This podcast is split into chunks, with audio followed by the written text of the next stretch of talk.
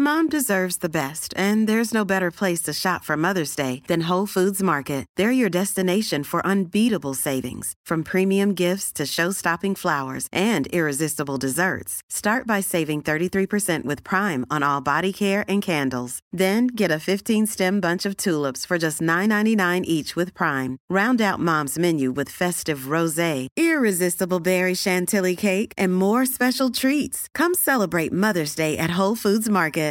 Here's a cool fact. A crocodile can't stick out its tongue. Another cool fact, you can get short-term health insurance for a month or just under a year in some states. UnitedHealthcare short-term insurance plans are designed for people who are between jobs, coming off their parents' plan, or turning a side hustle into a full-time gig. Underwritten by Golden Rule Insurance Company, they offer flexible, budget-friendly coverage with access to a nationwide network of doctors and hospitals. Get more cool facts about UnitedHealthcare short-term plans at U H one dot com.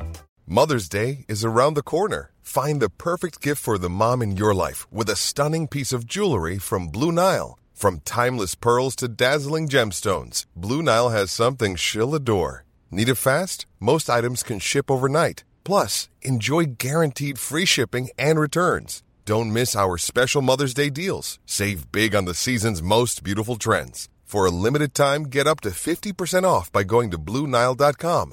That's Blue Nile dot com. Gjenklang.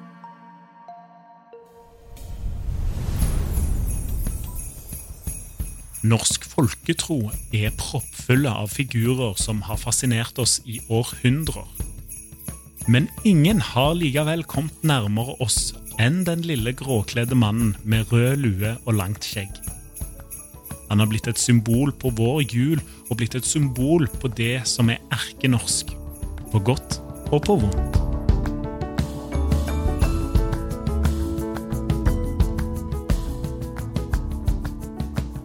I dag skal vi snakke om den norske nissen, og igjen så har vi her I studio fått besøk av Arne Orvik. Velkommen tilbake igjen til Historie som endret Norge. Tusen takk. Du er professor I kulturhistorie, doktoravhandlingen skrev du I svarte bøker og magiske, om magiske bøker, og du har skrevet en rekke artikler og bøker om ritualer, religiøsitet, årshøytider, magi, trolldom, kunnskapshistorie og bokhistorie, og her også finner vi nissen.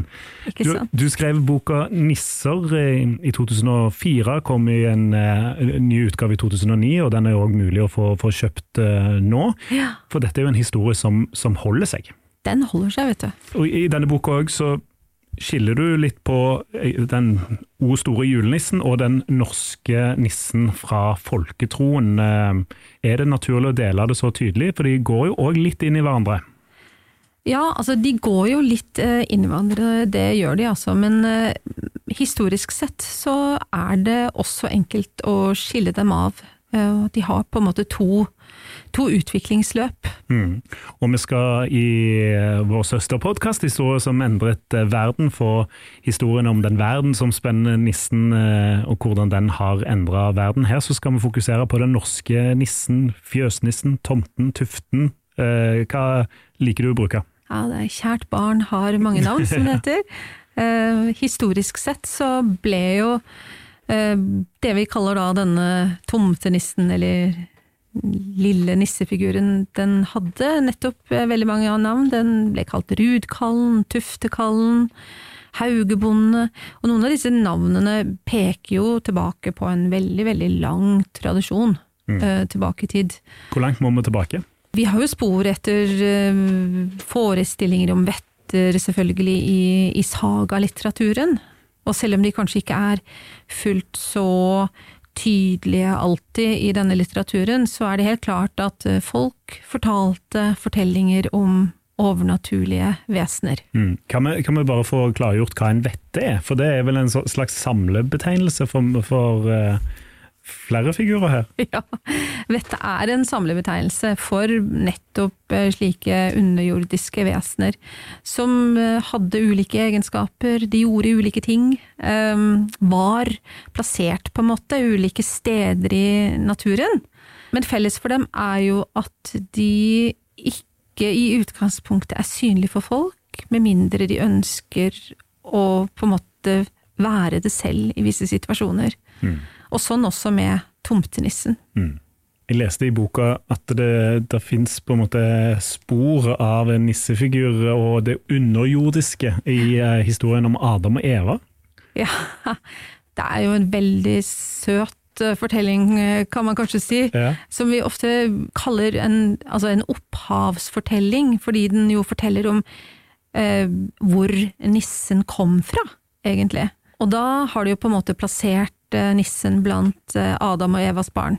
Og fortellingen går jo på at Adam en, en dag var hjemme da, med alle barna sine, og så ser hun, når hun gløtter ut av vinduet, at eh, der er vår herre på vei på et uanmeldt besøk til henne. Så hun forter seg å stelle alle barna sine, men rekker jo da ikke over alle, og eh, gjemmer da dette ene barnet som hun ikke rekker å stelle I stand til, eh, til hvor herre kommer på besøk. Og når han da kommer og hilser på Adam og alle barna, så, sier han, så spør han henne, er dette alle barna du har? Og så sier jo Eva at ja, det er det. Eh, og så sier jo da...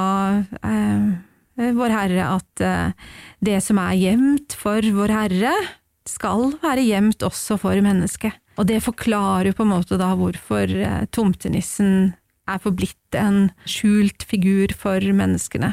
Mm. Og jeg ser for meg denne historien her er blitt brukt til å forklare når skeptikerne lurer på, ja, men denne nissen, hvor, hvor kommer den fra? Så drar du fram den historien, så, så får du overvunnet flere. Ja, ikke sant? Men det er interessant du sier det, fordi at det er jo en måte å plassere nissen inn I et kristent univers. Eh, og hvis vi går på en måte til den tidligere sagalitteraturen, så er jo ikke vettene nødvendigvis religiøse figurer, ikke sant? Så, så du har helt rett. Det er en på en måte kristeliggjøring av eh, denne forestillingen. Ja. Når vi skal jakte på den norske nissen, for det er det meg og deg gjør nå. Norrøn tid, var nissen til stede der? Ja, den er på stedet på den måten at den dukker opp I sagalitteraturen, som mer eller mindre tydelige beskrivelser. Men ikke sant, vi vet jo at fra altså, norrøn tid har vi få kilder, så sagalitteraturen som jo er tilbakeskuende er noe av det lille vi har. Men hvis vi går sen, altså beveger oss, hva skal jeg si, fremover I historien, til for eksempel femtenhundretallet, så dukker på en måte en mye tydeligere eh, altså nissefigur, eh, som en liten vettefigur da, eh, tydelig frem. Mm. Og det er blant annet I eh, Olaus Magnus eh, berømt verk om historien om det nordiske folket, hvor han beskriver da denne tomtenissen på måter som vi kan gjenkjenne også fra de senere sagnene som ble, som ble samlet inn. Er det her han blir beskrevet som en fjøsnisse da? Ja, han blir nå I hvert fall plassert I et mer eller mindre sånn kultivert landskap, altså ikke så langt ifra husdyrene og ikke så langt ifra mennesker. Mm. Mm. Og jeg leste også at den har blitt beskrevet mange plasser som veldig nær folk I denne perioden her og rundt bondesamfunnet da. Hva nytte hadde nissen I den tiden her? Altså det er interessant du sier det, fordi at av alle disse underjordiske liksom, vesenene som, som vi har fra altså fortellertradisjonen, så, så er kanskje denne tomtenissen da, den nissen som bor nærmest mennesker. Ikke sant? Vi kjenner til nøkken, slik den er kanskje helst tegnet, men også forklart, ikke sant? Eh, fra attenhundretallet. Eh, vi har fossegrimen, eh, vi kan ha liksom havfruer, hyldra. Men disse her er på en måte plassert ute I landskapet, litt lenger bort fra mennesker, mens tomtenissen, tomtenissen bor jo på gården, på tomta, ikke sant? Mm. Eh, til menneskene. Eh, han er fremdeles skjult, men kan altså dukke opp, og når han dukker opp, så er det jo fordi at han gjerne vil kreve noe, ikke sant? Mm. Eh, han vil kanskje disiplinere husfolket, eh, men han er I alle fall en som er på gården, og grunnen til det er jo fordi han på en måte har hevd på denne tomten. Og så er han en som er dyrenes beskytter, og især hesten. Ja. I fortellingene så steller nissefiguren svært godt for hesten. Noen ganger så kan han være direkte stygg mot de andre husdyrene, mot kuene og, og, og så videre, men hesten, hesten er for han eh, dyrebart og svært kjært. Det var vel for bonden også? Absolutt, absolutt. Hesten var, hesten var helt essensiell selvfølgelig eh, for, for jordbruket, så eh, absolutt. Hva tid går han fra en hjelpsom eh, bidragsyter på, på gården til å bli en sånn hissigpropp, eller har han alltid vært det? Det som er egentlig veldig fint med denne tomtenissen er at han er jo så mye. Ja. Eh, og når, hva skal jeg si, hans personlighet, da, hvis man kan kalle det det, blir fiksert til papir gjennom liksom, folkeminneinnsamlingene på attenhundretallet, mm. særlig gjennom Andreas Fayes sangensamling i atten trettitre, eller eventyr og sangsamlingene som, eh, som Asbjørnsen og Mo eh, publiserte litt senere, så på en måte blir disse, disse egenskapene til han fiksert og, jeg vil ikke kanskje si sementert, men, men de blir i hvert fall veldig tydelige, men han fremstår likevel som en ganske ambivalent figur, fordi at, ikke sant, han er en beskytter, eh, men han er også en hissigpropp.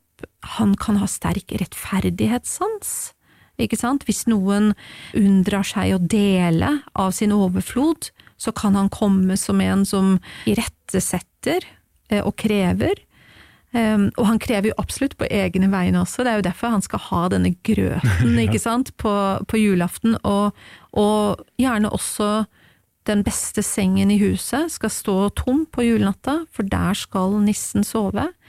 Så han, han krever respekt i disse fortellingene, og han er på en måte, på sett og vis, en type moralsk vokter, og en som sørger for at uh, visse regler uh, blir overholdt uh, i husstanden. Mm. Det at folk har, hadde behov på denne tiden også til å, å ty til det overnaturlige og ha, finne en forklaring på ting. Hvorfor uh, måtte man ha en forklaring på en gårdsnisse? Det er vanskelig å si noe veldig sikkert om i hvor stor grad folk trodde fullt og helt på alle disse eh, underjordiske skapningene som de fortalte fortellinger om. Men det er veldig tydelig i et stort og rikt kildemateriale vi har, at folk i det norske bondesamfunnet tok spesielle hensyn når de utførte arbeidet sitt.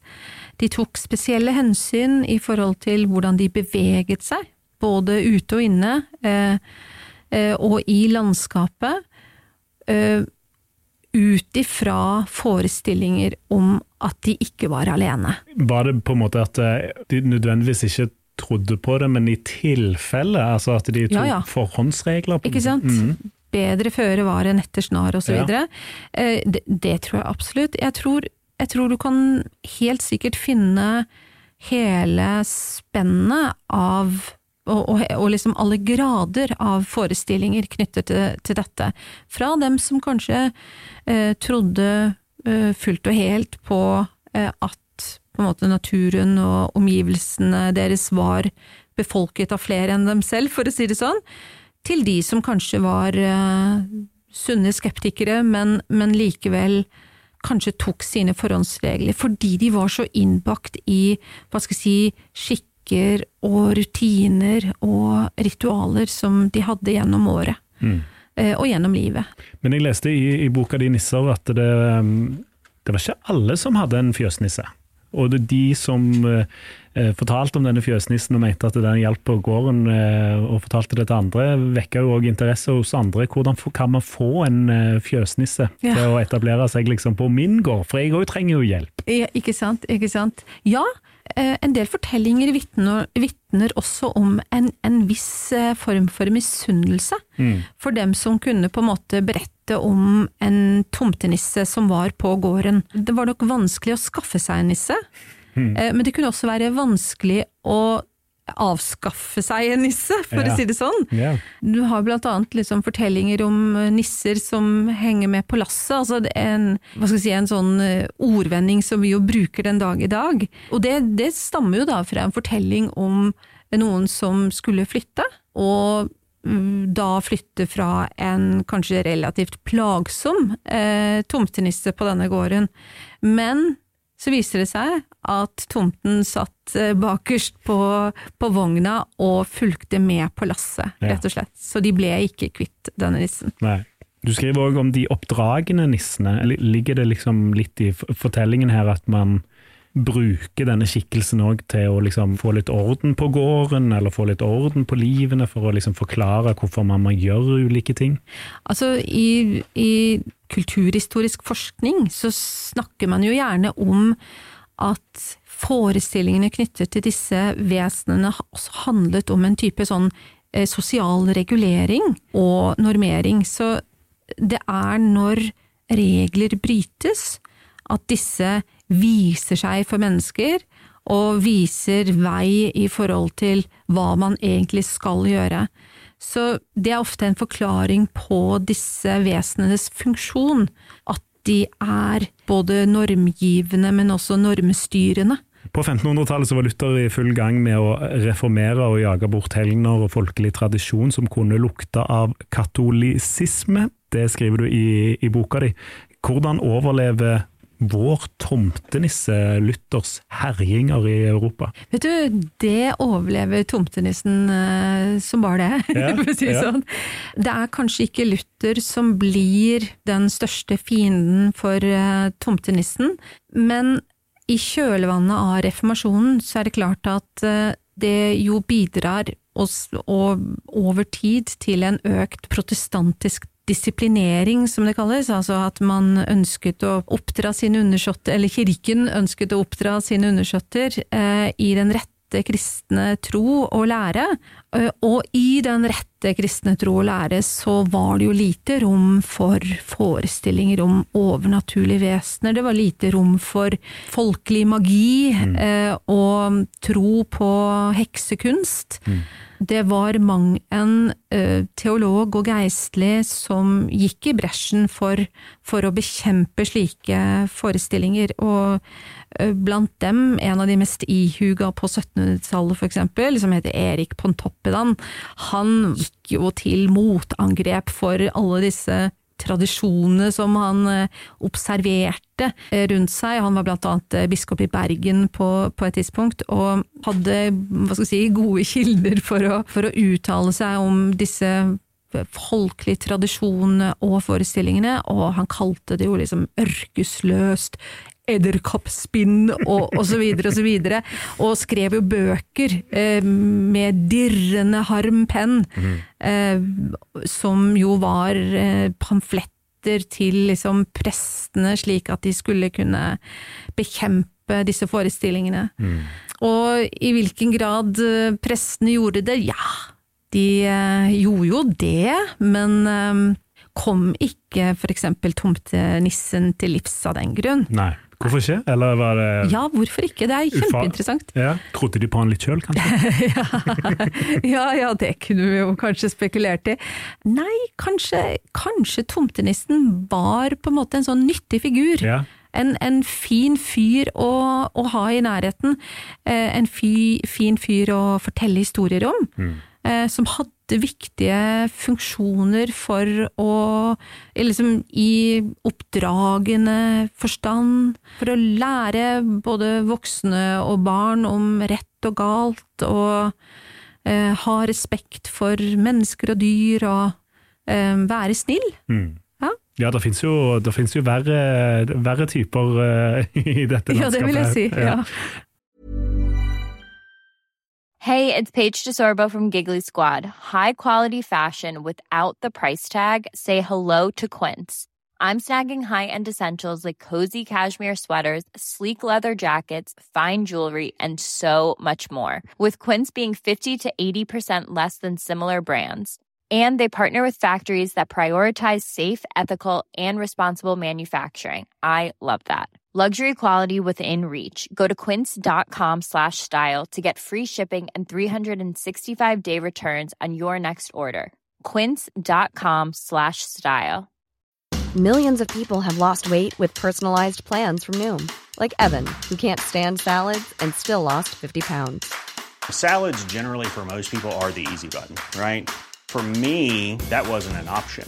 I never really was a salad guy. That's just not who I am. But Noom worked for me. Get your personalized plan today at Noom dot com. Real Noom user compensated to provide their story. In four weeks, the typical Noom user can expect to lose one to two pounds per week. Individual results may vary.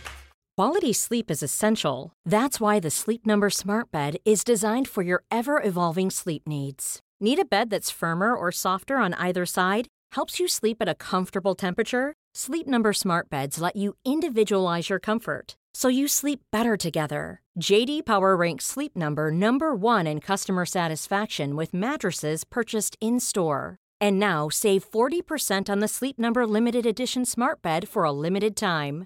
For J D Power twenty twenty-three award information, visit j d power dot com slash awards. Only at Sleep Number stores or sleep number dot com. Vi skal bevege oss litt nærmere vår, vår tid og snakke litt om disse julekortene. Hva betydning har julekortene for eh, at tomtenissen når ut da, til det brede lag og blir et symbol på, på jul? Du, det er et veldig godt spørsmål. Men det vi ser av den på en måte mer nære tomtenissehistorien, og også julekorthistorien, er jo at i de første julekortene som blir produsert, så er faktisk tomtenissen en veldig viktig figur.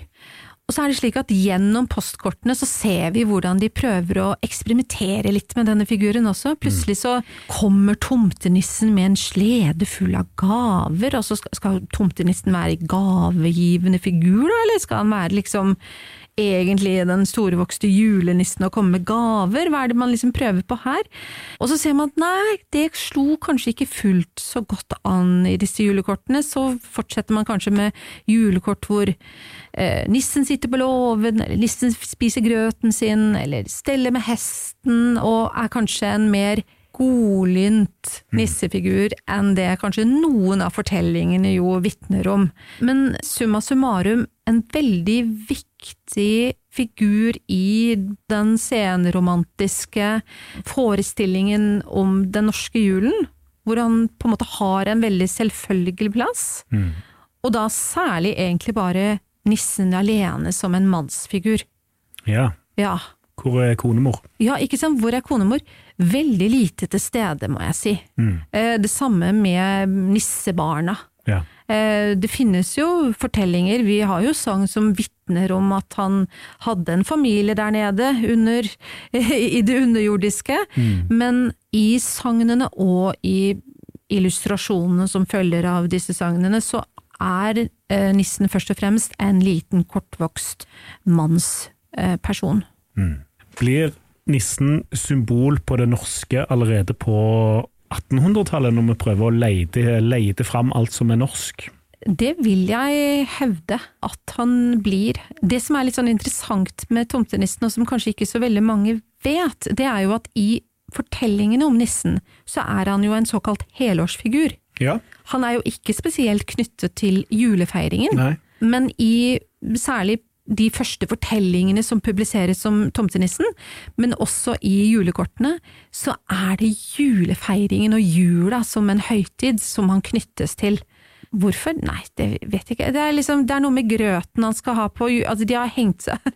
Disse som på en måte fikserer dette, henger seg opp i at nissen skal ha grøten sin, ikke sant? Og så henger de seg opp i at han passer fint, sånn billedlig og i farver knyttet til et hvitt julelandskap, men han blir i alle fall et veldig sterkt symbol på den norske julen, mm. slik vi gjerne vil forme den da. Altså er det, får han også litt drahjelp av O store julenisse som har vært rundt, rundt omkring og som stammer fra Sankt Nikolaus, og at han blir litt tydeligere for oss i Norge også, og så leiter den litt fram etter den norske versjonen på attenhundretallet, og derfor plasserer de han på samme tid rundt høytiden. Ja, det er en interessant teori, og jeg tror du i stor grad har rett. Han blir i alle fall noe som blir ganske helnorskt. Mm. Altså, vi skal jo ikke lenger enn til Sverige, så, så ser vi jo en lignende på en måte utvikling av tomten ja. eh, i, i den svenske tradisjonen. Så så helnorsk kan vi kanskje ikke si at han er, men han er definitivt noe typisk nordisk, mm. som du ikke finner maken til andre steder. Mm. Og så vil jeg si at de, om ikke går hånd i hånd, så går de side ved side. Denne utviklingen av den norske tomtenissen og fikseringen av han og den storvokste julenissen som jo har på en måte sine aner fra den kristne tradisjonen knyttet til helgenen Sankt Nikolas. Og mens Sankt Nikolas på attenhundretallet blir stadig snillere og snillere, mindre på måteoppdragene, ikke sant? Og en veldig tydelig gavegiver i den moderne borgerlige julefeiringen, så er på en måte tomtenissen fremdeles denne landens figur, ikke sant? Mm. Hører til det norske bondelandskapet, og til den norske naturen, og er på en helt annen måte enn denne storvokste julenissen, som helt klart eh, oppleves som en import, også av nordmenn, mm. eh, når han etableres, så er liksom tomtenissen, den, den er norsk, den. Mm. Ja. Nasjonale symboler ble jo også forsterket under okkupasjonstiden på, på førtitallet. Nissen som et motstandssymbol, og kanskje nisselua også. Eh, mm. Hva rolle spilte nissen under krigen? Oh, nissen har jo eh, gjennom egentlig hele nittenhundretallet vært en viktig politisk figur, altså. Eh, og det starter jo faktisk tidligere enn eh, en annen verdenskrig. Han er jo fremstilt i postkort under forbudstiden, ikke sant? Når man eh, på en måte hadde forbud mot alkohol, som en spritsnummersmugler, ikke sant, Arang? Eh, som et sånn humoristisk nikk, ikke sant, til eh, polit- politikken som, som ble ført. Og så kommer okkupasjonstiden, og så ser vi veldig tydelig hvordan eh, nissen, og ikke minst nisselua, blir et veldig viktig motstandssymbol. Og det var jo i forkant av julen nitten enogfyrre at en trykker i Stavanger trykte en serie av ni julekort. Okkupasjonsmakten inndro vel disse kortene rett før jul, og forbød postkontor over hele landet eh, å sende disse ut til dem som egentlig skulle ha dem. Og som jo da viser at eh, tyskerne med all mulig tydelighet skjønte hvilken på en måte kraft det lå i nissen og nisselua som et sånt motstandssymbol. Mm. Og når tyskerne forbyr det, så blir symbolet sterkere. Absolutt. Mm. Og da trenger du nesten ikke lua engang. Nei. For å på en måte vise til symbolets kraft. Du kan bare, sånn som Torbjørn Egner, som pirket, altså hvor en nisse vel pirker seg selv i, i, ho, i hodebunnen, eh, og så er det nok til at alle skjønner at der er lua. Mm. Å gå fra kampene på førtitallet til E U-kampene, det er jo et stort sprang, men det er jo kort uh, i denne lange tidslinjen som vi opererer i da, så, men det er jo en helt annen kamp. Men E U-kampene, eh, der kommer også nisselua, blir jo brukt kanskje da som et sånt skjellsord fra, fra ja-siden, eller? Ikke sant? Men den ble brukt fra begge sider. Det er det som er så morsomt også, ja. eh, og som også på en måte viser til tomtenissens an, anvendelighet da. Eh, nei-siden brukte tomtenissen og nisselua som en sånn selvironisk eh, nikk til ja-siden, men likevel med på en måte en, en dårlig skjult stolthet at eh, ja vel, så er vi kanskje litt bakstreverske, men vi er norske, sånn er det med den saken. Ja. Mens ja-siden jo nettopp brukte nisselua og nissefiguren som en sånn symbol på manglende ønske om progresjon og, og utvikling, altså en bakstreverskhet. Mm.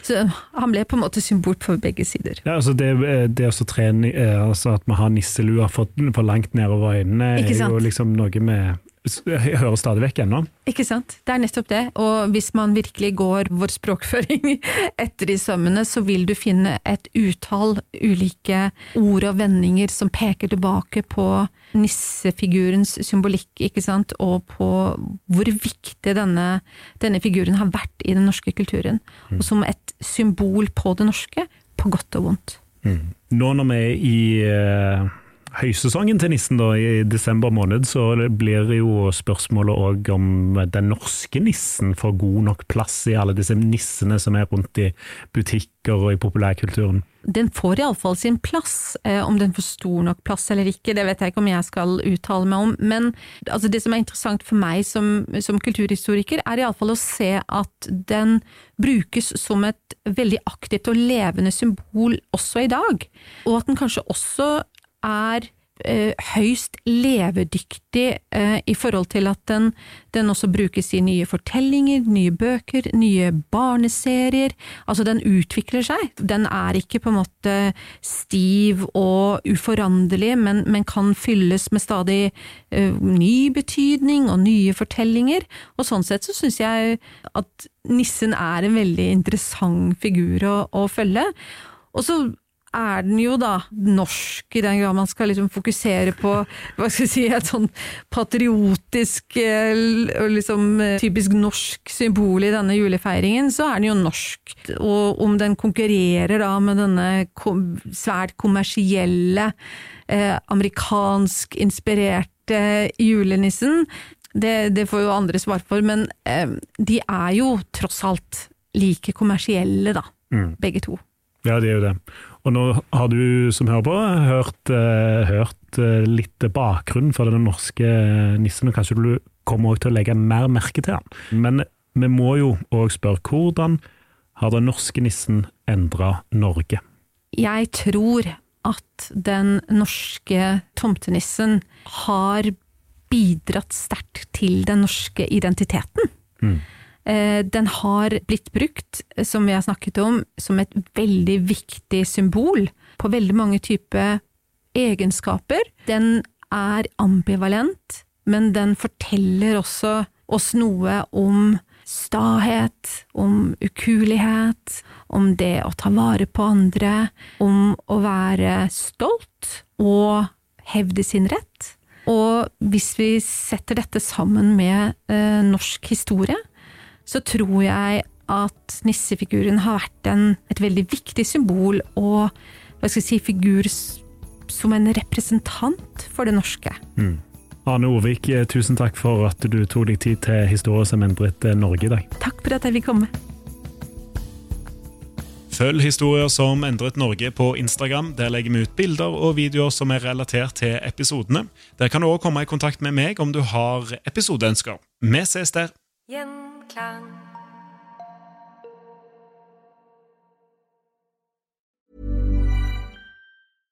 Imagine the softest sheets you've ever felt. Now imagine them getting even softer over time. That's what you'll feel with Bowl and Branch's organic cotton sheets. In a recent customer survey, ninety-six percent replied that Bowl and Branch sheets get softer with every wash. Start getting your best night's sleep in these sheets that get softer and softer for years to come. Try their sheets with a thirty-night guarantee. Plus, get fifteen percent off your first order at bowl and branch dot com. Code BUTTERY. Exclusions apply. See site for details. Planning for your next trip? Elevate your travel style with Quince. Quince has all the jet-setting essentials you'll want for your next getaway, like European linen, premium luggage options, buttery soft Italian leather bags, and so much more. And is all priced at fifty to eighty percent less than similar brands. Plus, Quince only works with factories that use safe and ethical manufacturing practices. Pack your bags with high-quality essentials you'll be wearing for vacations to come with Quince. Go to quince dot com slash pack for free shipping and three sixty-five day returns. Mom deserves the best, and there's no better place to shop for Mother's Day than Whole Foods Market. They're your destination for unbeatable savings, from premium gifts to show-stopping flowers and irresistible desserts. Start by saving thirty-three percent with Prime on all body care and candles. Then get a fifteen-stem bunch of tulips for just nine ninety-nine each with Prime. Round out Mom's menu with festive rosé, irresistible berry chantilly cake, and more special treats. Come celebrate Mother's Day at Whole Foods Market.